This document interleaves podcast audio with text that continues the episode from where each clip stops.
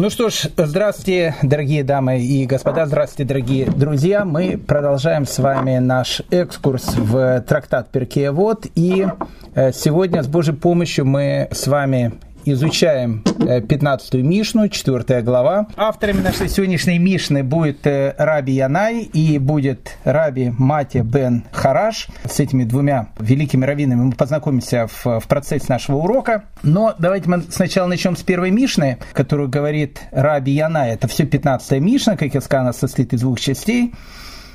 Начинает он ее с вопроса, даже это не то что вопрос, это утверждение, но это одновременно и утверждение, и вопрос. Нам не дано знать, от чего злодеи пребывают в покое, праведники испытывают страдания. Казалось бы, но это утверждение великого Раби Яная. Нам не дано знать, почему бывает так, что есть злодеи, которым хорошо, и есть праведники, которым плохо. Вы знаете, любое знание, которое существует в этом мире, оно имеет какие-то границы. Вообще, в материальном мире все имеет какие-то границы. Даже мудрейший из людей Соломон, он постиг все тайны, которые только можно представить себе. Наши мудрецы говорят о том, что он был мудрейший из людей. Но он не постиг смысл заповеди красной коровы. Он не мог ее понять. В чем смысл этой заповеди?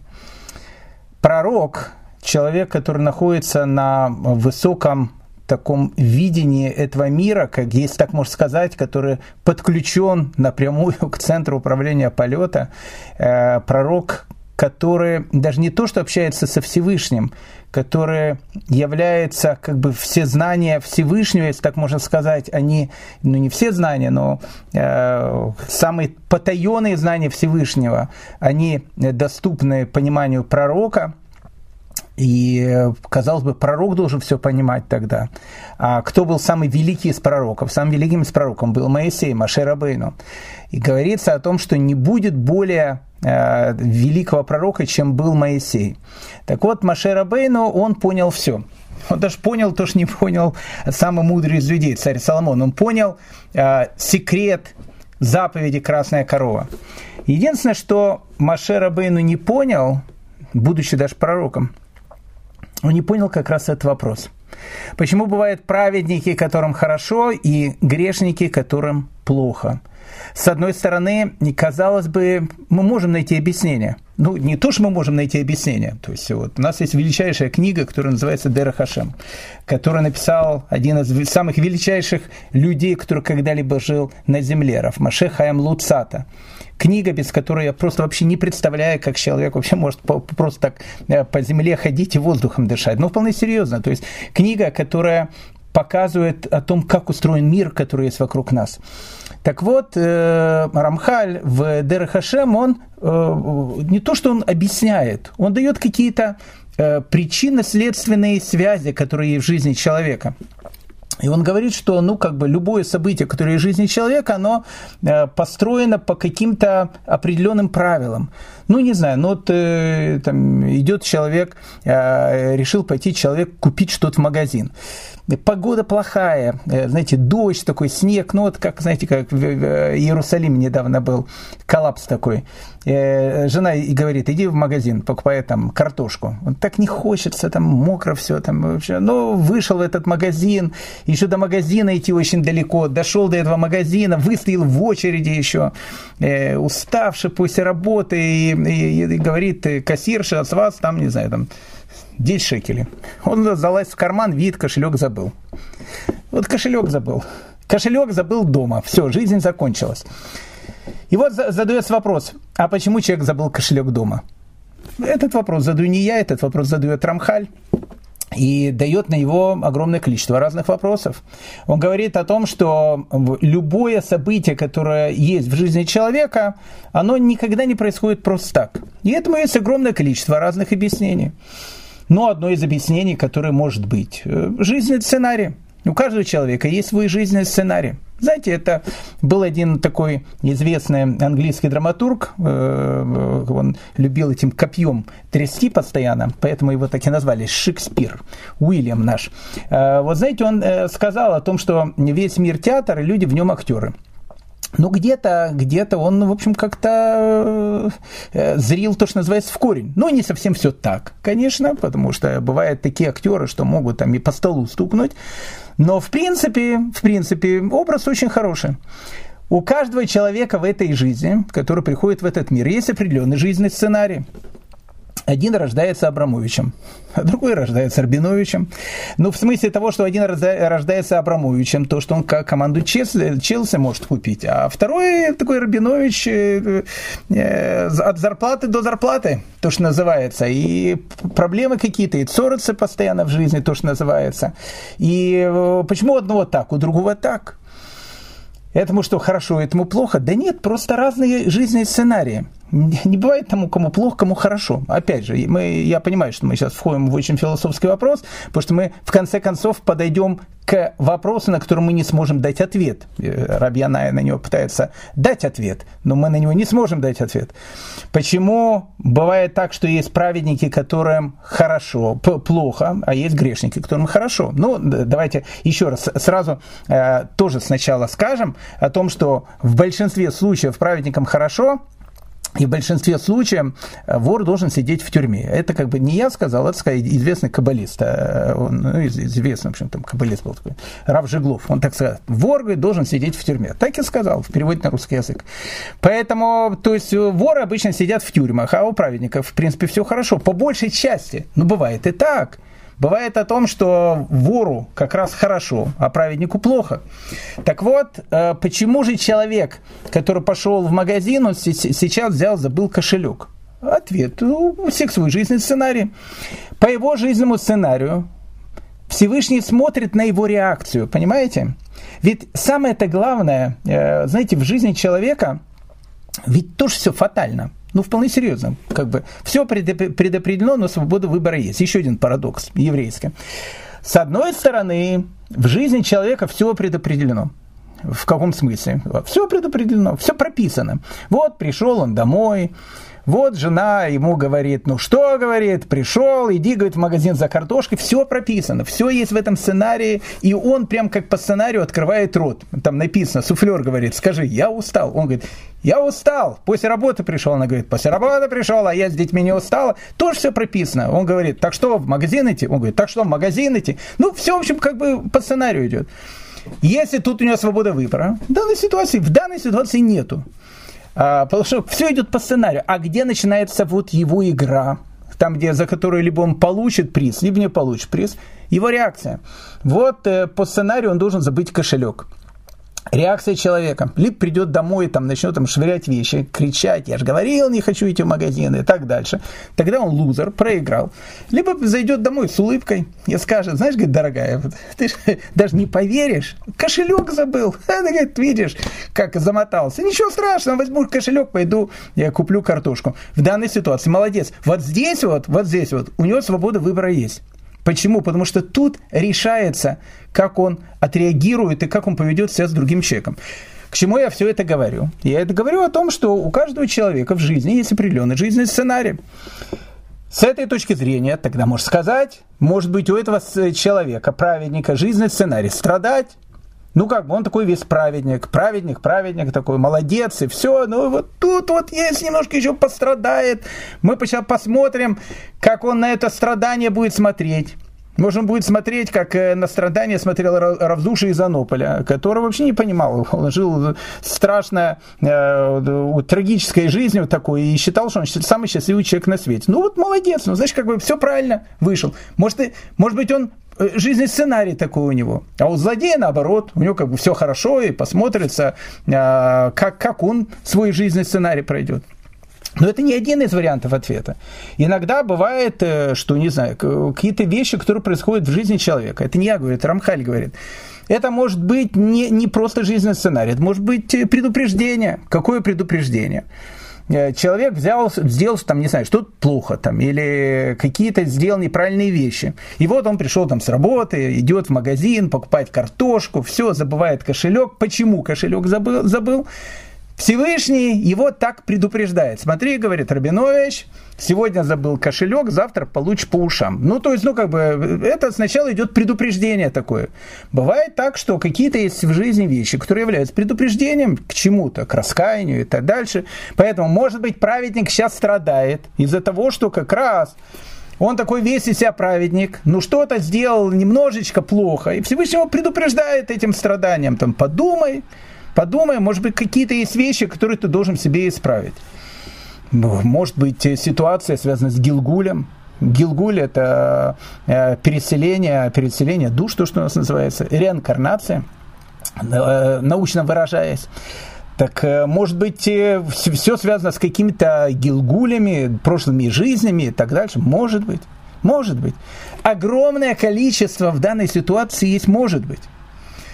А иногда, ну, у Рамхаля это на первом месте, все может быть даже по-другому. И это один из самых таких распространенных вариантов ответа. Какой?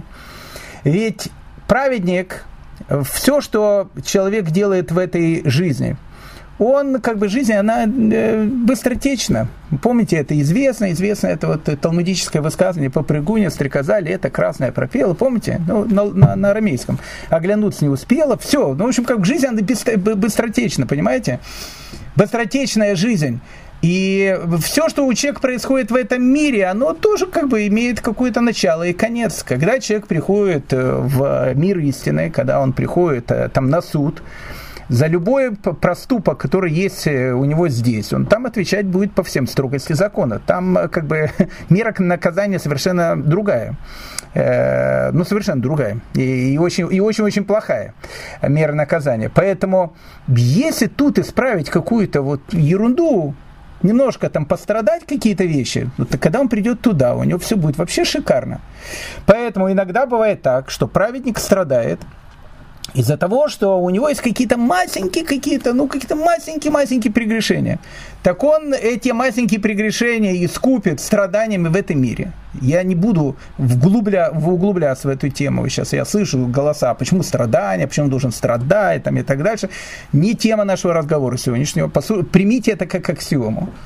Он пострадает немножко в этом мире, а в следующем мире у него будет все классно. И хорошо будет у него. А у злодея как раз наоборот.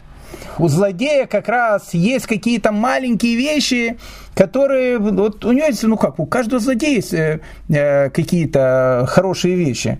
Помните, у этого вещи, у папа была собака, но это не из нашей оперы. Он ее любил, понимаете? Она съела кусок мяса, он ее убил. То есть в начале-то у него любовь к животным-то была. Он же был даже в партии Greenpeace. То есть у него была собака, он ее любил. Но так как он был такой самодур, он сделал кусок мяса, он бах, ее убил. То есть за это он будет наказан. Но ведь изначально-то он ее любил. Значит, у нее есть что-то хорошее. Даже у самого такого мафиози, есть что-то хорошее. Ну, не знаю, маму он любил или там папу любил. Даже у нее дедушка был рыжий конопатый, он и не убил дедушку лопатой. Хотя он мог бы, в принципе. Тоже молодец. То есть надо за это он должен получить награду какую-то. Но так как вся его жизнь, она вообще вся перечеркивается, и у него вообще вся жизнь, это просто какой-то полный ужас, поэтому ничего хорошего ему там не светит. Поэтому та маленькая награда, которая у него есть, он получает в этой жизни, и тогда у него все, в общем, он в масле находится, то есть купается там в маргарине, в чем он купается, там, в шампанском он купается, с рябчиками, которые там летают, а потом он так берет и кушает. То есть тоже объяснение. Может быть так. А бывает так, что праведник, он просто страдает за грехи других людей. Бывает так. И тоже одна такая вещь. Я, опять же, не буду входить в эти вещи. Об этом еще раз пишет все Рамхаль. Все в своей великой книге Дерех Хашем. То есть, что говорит Рамхаль в данной ситуации? Он приводит много разных сценариев, которые говорят о чем? Они говорят о том, что, бывает так, что праведник, ему может быть плохо, а грешник, может быть, ему может быть хорошо. Да, казалось бы, у нас уже все понятно. Рамхаль расписал по полочкам та ситуация, которая может быть. Поэтому, если вы придете в магазин и забыли кошелек дома, Сценариев того, почему вы забыли кошелек дома, может быть множество. Начиная от Гилгуля. В прошлой жизни у вас там была тоже ситуация, связанная с кошельками, поэтому в этой жизни вы его забыли, для того, чтобы в прошлой жизни вы это на жену наорали, а в этой жизни вы, наоборот, исправились и придете дома там с улыбкой такой. И молодец. Все, исправил. Либо ты другие какие-то сценарии. Огромное количество разных сценариев. Так, казалось бы, тут и вопроса-то нету. Ну, то есть, как бы, вопрос-то есть. Каждый раз Рамхаль говорит, мы не знаем, то или иное действие является причиной того, что с нами происходит. Почему Моше Рабейну не понял? Не просто не понял. Написано, что Моше Рабейну задал Всевышнему этот вопрос. Сначала Всевышний ему... Талмуд дает ответ. Ответ дает на уровне Моше Рабейну. Моше Рабейну спрашивает, он говорит, Всевышний, а почему бывает так, что есть праведники, которым там плохо, а грешники, которым хорошо? И Всевышний говорит, я тебе отвечу. Праведник, которому плохо, это праведник, сын злодея. А злодей, которому хорошо, это злодей, сын праведника. Все понятно. Все, вопросов нету. Ничего не понятно. Ну, то есть, как бы, тут опять же можно там понять какие-то... Дальше идет. А праведник, которому хорошо, это праведник, сын праведника, а злодей, которому плохо, это злодей, сын злодея. Ну, опять же, то есть, там тоже есть маршо, там есть объяснение, трактат Брахот в Талмуде, которые дают какие-то небольшие объяснения этим словам. Они тоже очень сложные. Но Моше Рабейну не понял, опять же. И он говорит о том, что Всевышний, я все понимаю, но я все-таки прошу ответа. Вот я это все равно не понимаю. И что Всевышний ему сказал? Он ему сказал, знаешь, Моше Рабейну, когда я хотел, ты не хотел. А когда ты хочешь, я не хочу. Очень важный ответ такой. Не пропусти свой шанс в жизни. Это я говорю и себе, и всем остальным. Бывает время, когда ты можешь что-то выполнить. Если ты думаешь, что ты это выполнишь завтра, а может быть, такой возможности завтра уже и не будет. Не в смысле того, что на тебя сосулька упадет, или, не знаю, там, по голове тебе кто-то там треснет, или с омикроном там познакомишься, в проферанс будешь играть. Не обязательно. Просто вот сейчас, когда у тебя есть возможность что-то сделать, сделай это, не откладывай никогда на завтра. Когда я хотел, говорит Всевышний, ты не хотел. А как теперь, когда ты хочешь, я не хочу. И тогда Моше Рабейну говорит, дай мне хотя бы один намек. И Всевышний дает ему намек.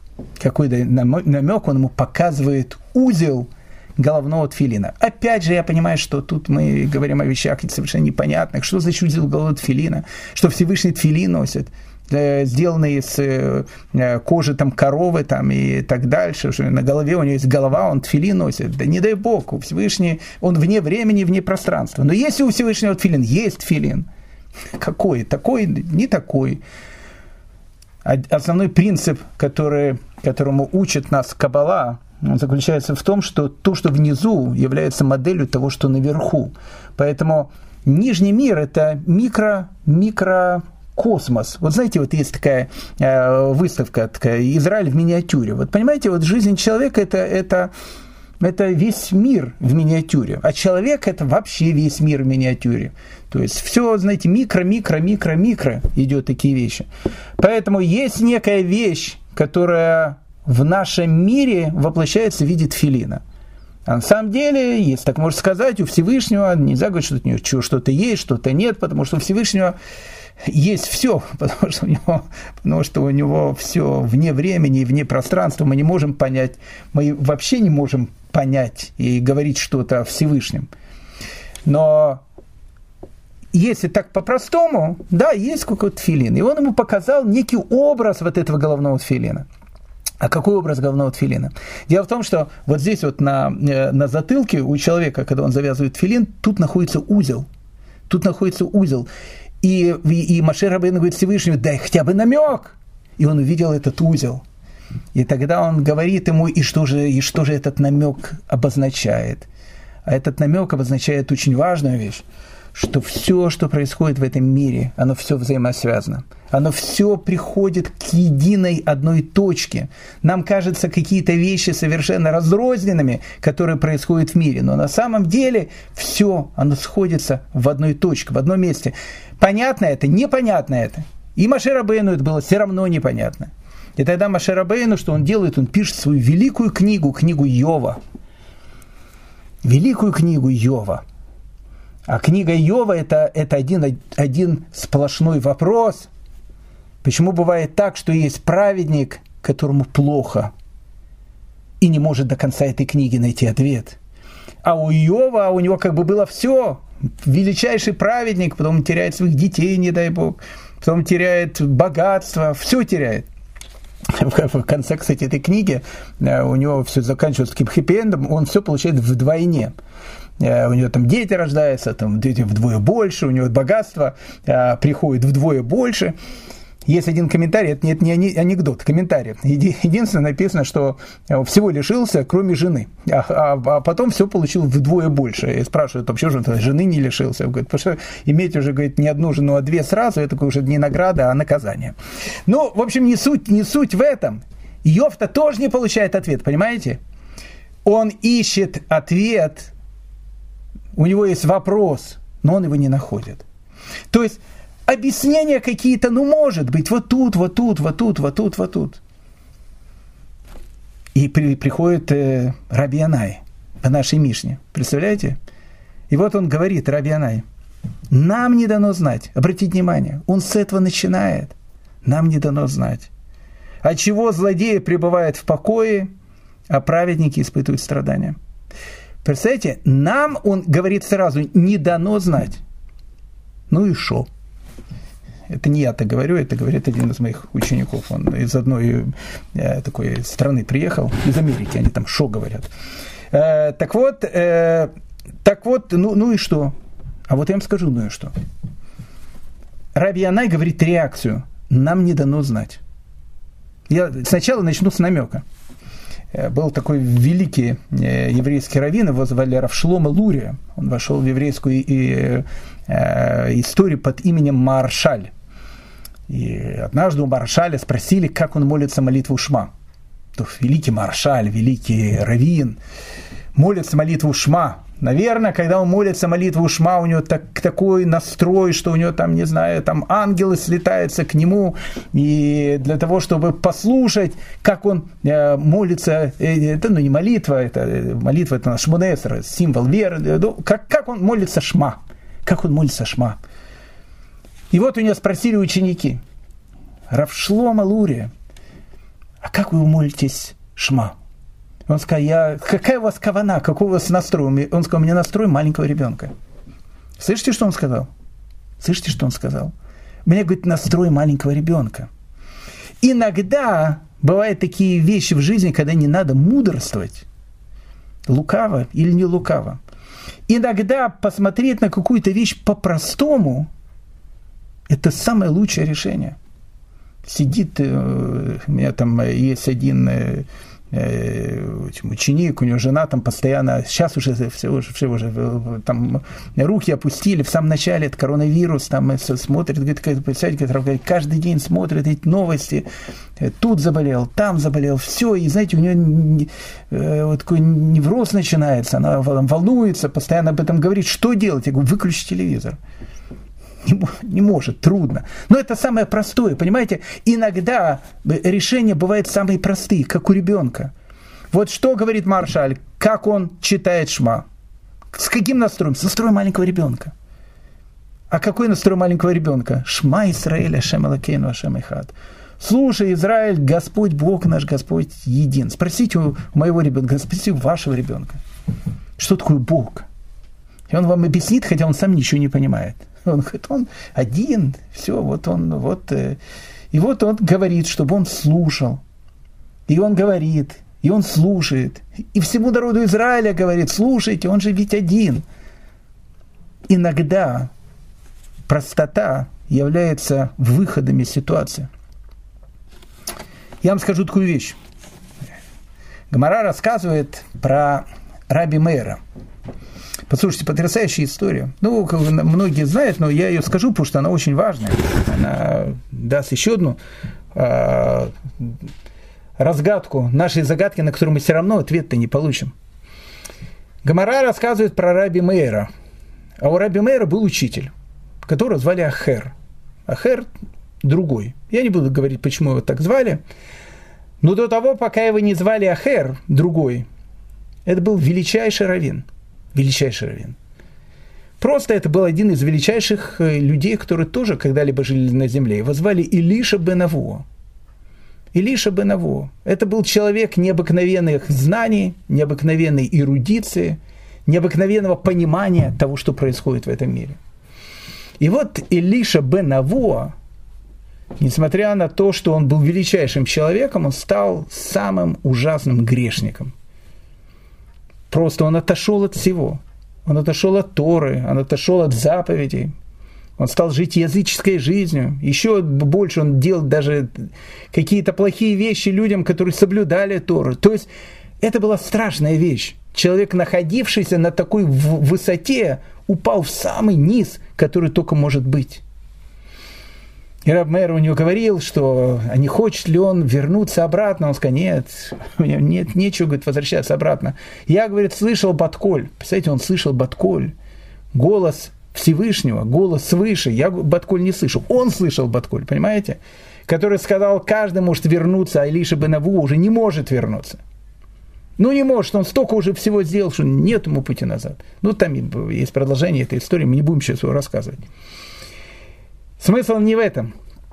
Так вот, когда Раби Меир, величайший был человек, Раби Меир Бааль ха-Нес, Раби Меир чудотворец, он учился у Элиши бен Авуя в тот момент, когда Элиша бен Авуя уже был вероотступником. И на это задавали вопрос, а как такое может быть? Ну, как бы он же такой вероотступник, знаете, там человек был раввином, а сейчас стал главой местного ЧК, там, ходит, там, не знаю, с пистолетом, там, не знаю, расстреливает, там, стреляет, ну, опять же, я не хочу это сравнивать с Элишей бен Авуя, но, в принципе, плюс-минус, что было понятно, где-то плюс-минус такие же вещи, и к нему приходит раввин и говорит, там, рэбе, там, начальнику, там, этого ЧК, вот у меня сложный логический вопрос, может, вы как-то ответите? Они спрашивали, как такое может быть, почему к нему ходит? И отвечает, что Раби Меир нашел гранат, съел зерна, а кожуру выбросил. То есть он как бы съедает зерна, но кожуру выбрасывает. Понятно? Непонятно. Непонятно. Мне никогда не было понятно это. Ну что значит? У нас же есть четкое правило о том, что у вероотступника мы ничему не учим. А чему мы можем у него научить? Рав Вайнберг, великий такой раввин, практически наш современник, он задает этот вопрос и дает совершенно потрясающий ответ. Послушайте, очень важный ответ. Это очень важный ответ. Это то, что говорит Раби Янай в нашей Мишне. Очень важный ответ. Он говорит так. А почему, говорит, Элиша бен Авуя стал вероотступником? Почему он стал Ахером? Другим? Я вам скажу, почему. В Талмуде приводится история. Какая история? Есть заповедь в Торе, которая называется «Шилуах Акен». «Шилуах Акен». Что это такое? Заповедь такая, что если ты идешь по городу, по незнакомой улице, и видишь, что там есть там гнездо птицы, я не буду говорить, какое гнездо, какой птицы, как ты его увидишь, ну, без всяких этих подробностей. Видишь, там гнездо, на гнезде сидит птица, а там у нее есть яйца, на которых она сидит. Или там, наоборот, есть эти птенцы. И есть заповедь отогнать эту птицу и взять эти яйца. Или там птенцов, которые там сидят. В чем заповедь? Некоторые говорят, что тут ты этим показываешь. То есть в те времена, когда видели, что птица сидит, понятно, кошерная птица на яйцах, или там у нее маленькие эти, вот, то можно было взять и скушать просто. Ну, как бы люди так, в принципе, жили. Рыболовством занимались, там, не знаю, разведением голубей занимались, там, кур там разводили и так дальше. Поэтому, но так как мать будет сидеть, если ты подойдешь к гнезду и не улетит, и тогда ты можешь не просто взять яйца из яиц, омлет сделать, но ты еще и супчик, может, из птички сделать. Это неправильно. Это неправильно, брать мать вместе с детенышами. Но, опять же, я не буду сейчас рассматривать всю эту ситуацию. Но написано, что человек, который делает вот эту вот вещь, исполняет эту заповедь, написано, что у этого человека, у него будет долголетие. Как в этом мире, как в этой жизни, так и в будущей жизни. У него как бы будет долголетие, у него будет все хорошо. Кстати, есть еще одна заповедь, за которую человек получает награду, как в этом мире, так и в будущем мире. Такая огромнейшая награда. За что? За какую заповедь? За уважение к родителям. Есть несколько заповедей, в которых написано, что человек получает какую-то награду в этом мире и получает награду в будущем мире. То есть это такая огромнейшая награда. Что это за заповеди? Вот шилох акен, то есть отогнать эту птицу и слушать своих родителей. И вот сидит Элиша бен Авуя под деревом, изучает Тору, весь в таких глубоких мыслях, а рядом дерево, он даже его не заметил. На этом дереве гнездо, и на этом гнезде сидит птичка, маленькая, невеличка. И вот, значит, идет папа с сыном. Ну, она немножко так наверху, надо было там залезть на это дерево. Идет папа с сыном и говорит сыну: сынок, посмотри, это же птица сидит на гнезде. Какую можно мицву выполнить огромную? А сын очень не хотел все выполнять. Ну, не хотел, там на дерево надо лезть, все. Ну, папа сказал. Он так, папа уважает. А есть же заповедь уважения к родителям. Он сказал: папа, ради тебя ходит на край света. Лезет на дерево для того, чтобы отогнать эту птицу и взять эти яйца. Ветка ломается, он падает и погибает. Представляете? Две заповеди есть в Торе написано у наших мудрецов, за которые обещано долголетие. Почитание родителей и шилох акен. И он их видит, эти две вещи. И казалось бы, что у него-то все теперь должно быть вообще хорошо. Он и папу послушал, и птичку отогнал, и за мотора говорит о том, что будет у тебя долголетие, как в этом мире, так и в будущем. И он гибнет, понимаете? И Элиша бен Авуя смотрит и говорит: как же это так? А как же это так? Как такое может быть? И у Элиши бен Авуя появляется вопрос. А времена, которые не выбирают, как вы прекрасно знаете, были тогда страшные. Это было времена после вот этого страшного восстания, ну не страшного, потому что великое было восстание, Бар-Кохбы. И когда его там подавили полностью, начинается преследование на евреев, которые там Тору учили. Страшные, потом казни идут. И вот идет в это страшное время Элиша бен Авуя, у которого уже появилась какая-то мысль. Идет он по улице, и вид валяется язык человека. Страшно. Язык кого? Хуцпита Метургемана. Хуцпита Метургеман. Это был человек, который был не просто величайший мудрец, который был необыкновенный оратор. Когда он говорил, такое было впечатление, что ангелы слетались послушать Хуцпита Метургемана. Вся вселенная затихала, когда говорил этот человек. Так он красиво говорил. И вот пришли эти власти римские, убивают Хуцпита Метургемана, отрезают его язык и бросают его на землю.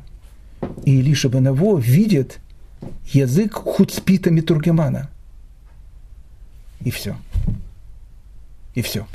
И Элиша бен Авуя говорит, что все, я так не играю. Я так и не играю. У него начинается то, что, опять же, не хочется говорить, но начинается то, что были люди, которые после Аушвица не ходили в синагогу. Они говорят: не можем теперь ходить. После того, как мы видели печи. И вот это Элиша бен Авуя. К чему я просто говорю? Это говорит Рав Вайнберг, отвечая на вопрос.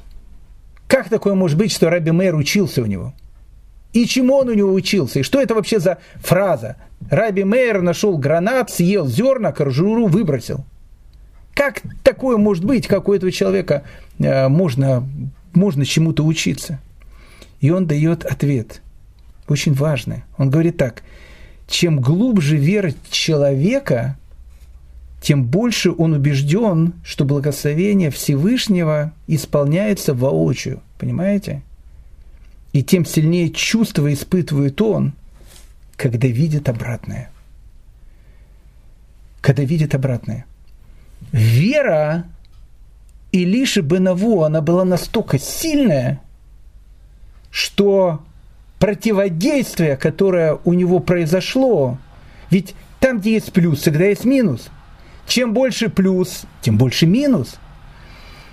Вера была настолько сильная, и вот понимание всего было настолько сильное, что когда произошла вот эта вот встреча с необъяснимым, произошло то, что у него произошло. Поэтому, говорит Рав Вайнберг, что значит, что Раби Меир нашел гранат и съел его? Он учится у него вот этой глубокой веры, которая у него была, у Элиши. А выводы – это кожура. То есть выводы, к которому он пришел, это кожура, которую он берет и выбрасывает. Понятно или непонятно? Непонятно. Но это одно из объяснений. Понимаете?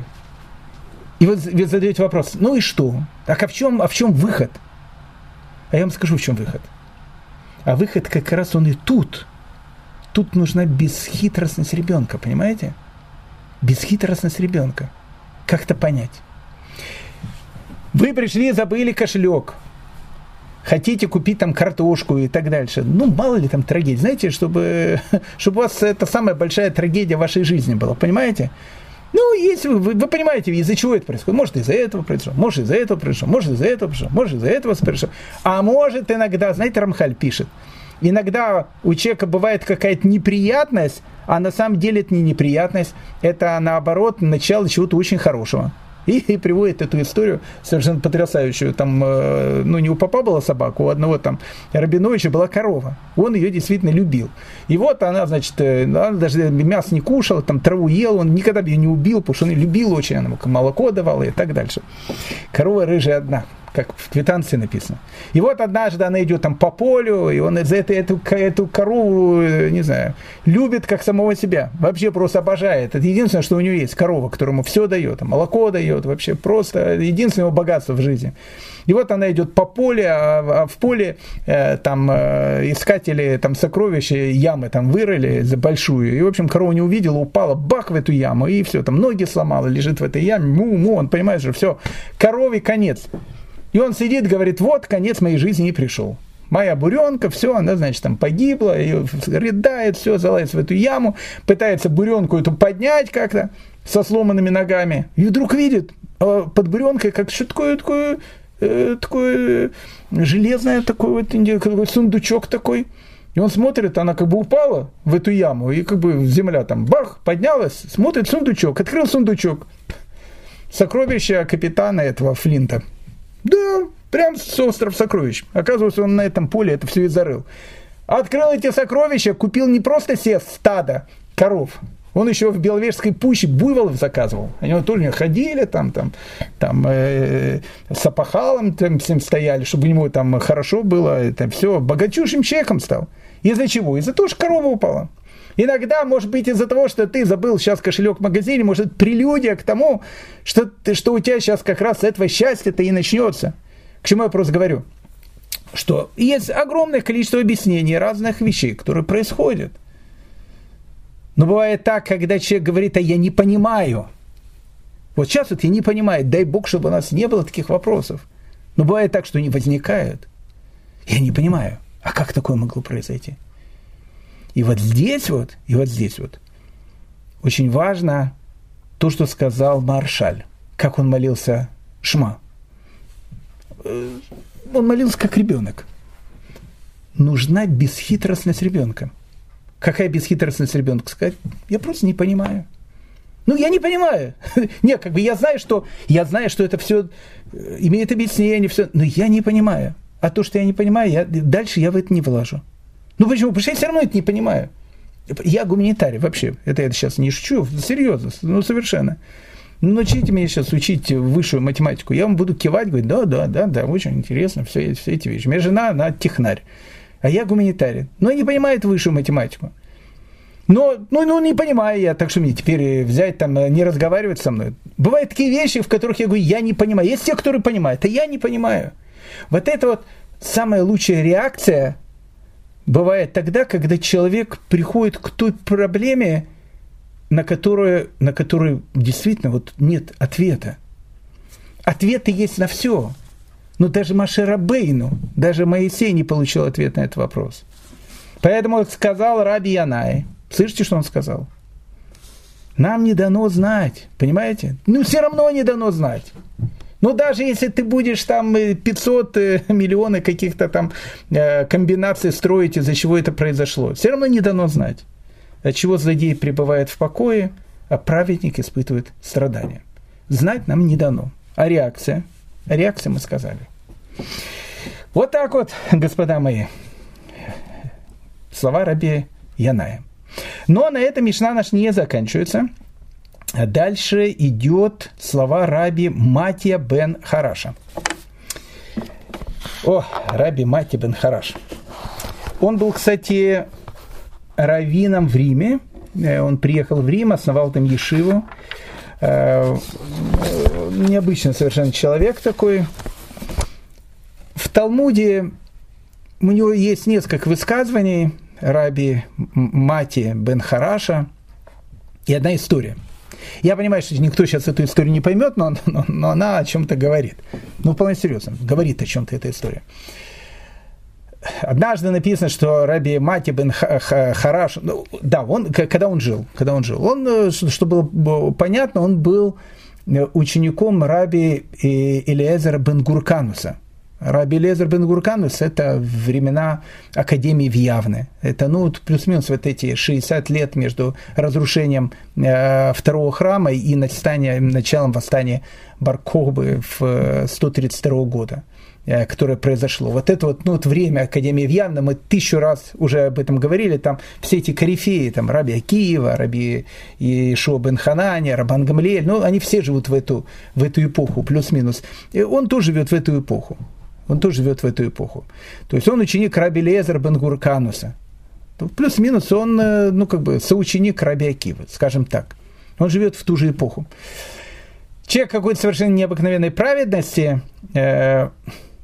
Написано, что он однажды учился, и Сатан, опять же, надо понять, о чем тут идет речь. Сатан в еврейском взгляде на мир, он...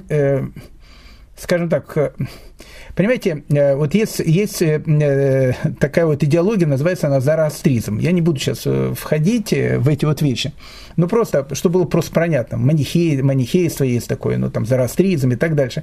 Там есть такая идеология. Какая идеология? Вот в зороастризме, к примеру, там есть такой бог добра, а борется с ним, в общем, бог зла. И, в общем, у них постоянно идут такие рукопашные. Кто кого, победит, добро победило, зло, а иногда зло победило добро. Такие вот есть вещи. С точки зрения еврейского взгляда на мир, это называется язычество чистой воды. Просто язычество. Потому что нет никакой силы в мире, которая может противостоять Всевышнему. Где мы это учим? Мы учим из известной хаббатской песни «Нет никого, кроме Бога одного». Тут очень важные слова в конце «кроме Бога одного». Бог один, все, больше нет никого. И в соседних епархиях, опять же, не хочется входить в эти вот вещи, но там существует такая вот вещь, вот сатана. Он такой вот, он постоянно противодействует. Бог, он борется постоянно, с сатаной. Откуда идет сатана? Вот это наш сатан. И на что это похоже? Да, похоже не совсем на нашу оперу. Это у нас Бог с сатаном не борется. По одной простой причине, потому что сатан – это ангел. Плохой он или хороший? Да он нейтральный. Потому что любой ангел, он нейтральный. Но Всевышний его сделал, он выполняет его волю. А какая воля сатана? Прокурор. Прокурор не может быть добрым. Или не может быть, это адвокат защищает преступников. Прокурор, он обвиняет. Ну, как бы, это его работа такая. Если его завтра назначат, а теперь, значит, оправдывают, будет адвокатом. Я не знаю, может, больше будет получать, а может, меньше получать, не знаю. Но его задача быть прокурором. Он не хороший, он не плохой. У него он выполняет ту задачу, которую дал ему Всевышний. И вот написано о том, что история такая. Там сидит, значит, раби Матия бен Хараш, там учится. И проходит как бы сатан, и спрашивает у Всевышнего, говорит, не может быть так, что у человека может быть такое святое лицо. Ну, в общем, он просто говорит, как бы, сатан, задача сатана сделать так, чтобы человек, там, не знаю, не был у него святым лицом, лицо было забулдыги таким. Ну, опять же, не потому, что он плохой, потому что как бы, он дает человеку свободу выбора. Он говорит, сделаем так, чтобы он был забулдыгой. У человека есть свобода выбора, сказать, не буду пить, не буду забулдыгой, наоборот, буду праведником. Молодец, значит, ты, в общем, победил в этой схватке. И вот он, значит, говорит, владыка мира, как может быть такое? Как у человека вообще он может быть такое лицо? Разве может быть так, что он как бы вообще ни разу не согрешил так, с таким лицом? И тогда он обратился к Всевышнему. Написано, он говорит, владыка мира, кем считается перед тобой раби Мати бен Хараш? Он спрашивает, такой великий человек, кем он считается? Всевышний ответил, он полный праведник. Цадик гамур, он говорит, полный праведник. И сатан тогда говорит, Всевышний, ведь моя эта задача, как, ну, как бы, не то что пакость сделать, ну, как бы, понимаешь, задача прокурор, ты говоришь, что ты есть там полный праведник. Ну, говорит, может, я его проверю, говорит, ну, может быть, он не совсем такой полный праведник. Всевышний говорит, ну, проверим, все равно, слушай, он полный праведник, тут нечего даже смотреть. И что делает сатан, написано во всей этой истории? Он берет и превращается в прекрасную девушку, красавицу. Мисс Америка 2022 год. И, в общем, как бы такая вот, в общем, красавица такая. Не сидит, значит, Рав Матья бен Хараш, там сидит, учится, и ну, так она так перед ним, перед глазами, ха-ха-ха-ха, крутится. Рав Матья бен Хараш вообще не реагирует, сидит там, продолжает учиться, там, оборачивается в другую сторону, а хоп, в другую сторону. Ой, можно ли молодой человек с вами познакомиться? Он говорит, я не молодой человек, я его занимаюсь, там, все. И она, значит, вперед-назад, ходит вокруг него, все. И тут раби Мати бен Хараш чувствует о том, что как бы сердце каменное только у Дзержинского, понимаете? Ведь он же Железный Феликс. А раби Мати бен Хараш чувствует о том, что ну, как бы, начинают какие-то мысли там приходить, ну что, она там крутится вокруг него. И он тогда говорит своему там ученику, принеси мне, говорит, гвоздь. Но опять же, еще раз, я понимаю, что никто эту историю не поймет, но поверьте мне, она со смыслом. Принесите мне гвоздь. Он принес гвоздь, он взял этот гвоздь и воткнул себе в глаз. Выбил. Чтобы не смотреть. И Всевышний тогда говорит, ничего себе так, вот это раби Мати бен Хараш, вот это класс. И он посылает ангела Рафаэля. Ангел Рафаэль это у нас, Рафаэль это, в принципе, в Бельгии он художник. Ему даже там дом-квартира есть в Антверпене. А у нас, в принципе, Рафаэль это ангел. И ангел, который, в общем, как бы Рафаэль, от слова Рафе, то есть занимается врачеванием. И он приходит, говорит, вылечи ему глаз. Он такой великий человек. Рафаэль приходит, он говорит, нет, говорит, оставь все как есть. Еще сейчас опять она придет, будет смотреть. И Рафаэль вернулся к Всевышнему и сказал, владыка мира, тот ответил, так мне ответил мать, что он не хочет, чтобы вернули глаз. И Всевышний ответил, иди ему и скажи, что я гарантирую ему, что дурное начало никогда им не будет овладевать. И в общем, как бы, раби Мати бен Хараш, ему вернулся глаз. Понятная история? Непонятная история. Непонятная история. Но она показывает калибр человека, о котором мы сейчас будем говорить. Мы сейчас не будем влазить, входить в какие-то подробности этой истории. Но она показывает калибр человека, о котором идет сейчас речь. Итак, раби Мати бен Хараш. Его высказывание. Мы вот только начнем, я не знаю, успеем ли его закончить, или, ну, хотя бы только начнем. Что он говорит? Он говорит так, здоровайся с любым человеком первым, лучше быть хвостом льва, чем головой лисицы. Очень интересная вещь, да? Здоровайся с любым человеком первым, казалось бы, тут все понятно. Не совсем все понятно. И лучше быть хвостом льва, чем головой лисицы. Я хочу сказать такую вещь, что хвост льва – это часть льва. Это важно заметить в самом начале. Быть хвостом льва – это быть львом. Потому что ваш мизинец – это часть вас. Точно так же, как и ваша голова. Ну, то есть, как бы это ваша часть. Ну, понятно, что голова, она более важна, чем мизинец. Но и то, и другое – это вы. Поэтому быть хвостом льва – это тоже быть львом. Но это будет чуть позже. Здоровайся с любым человеком первым. Но тут может быть, опять же, тут может быть двоякое читание. Тут написано «Магдим бы шалом, коль Адам».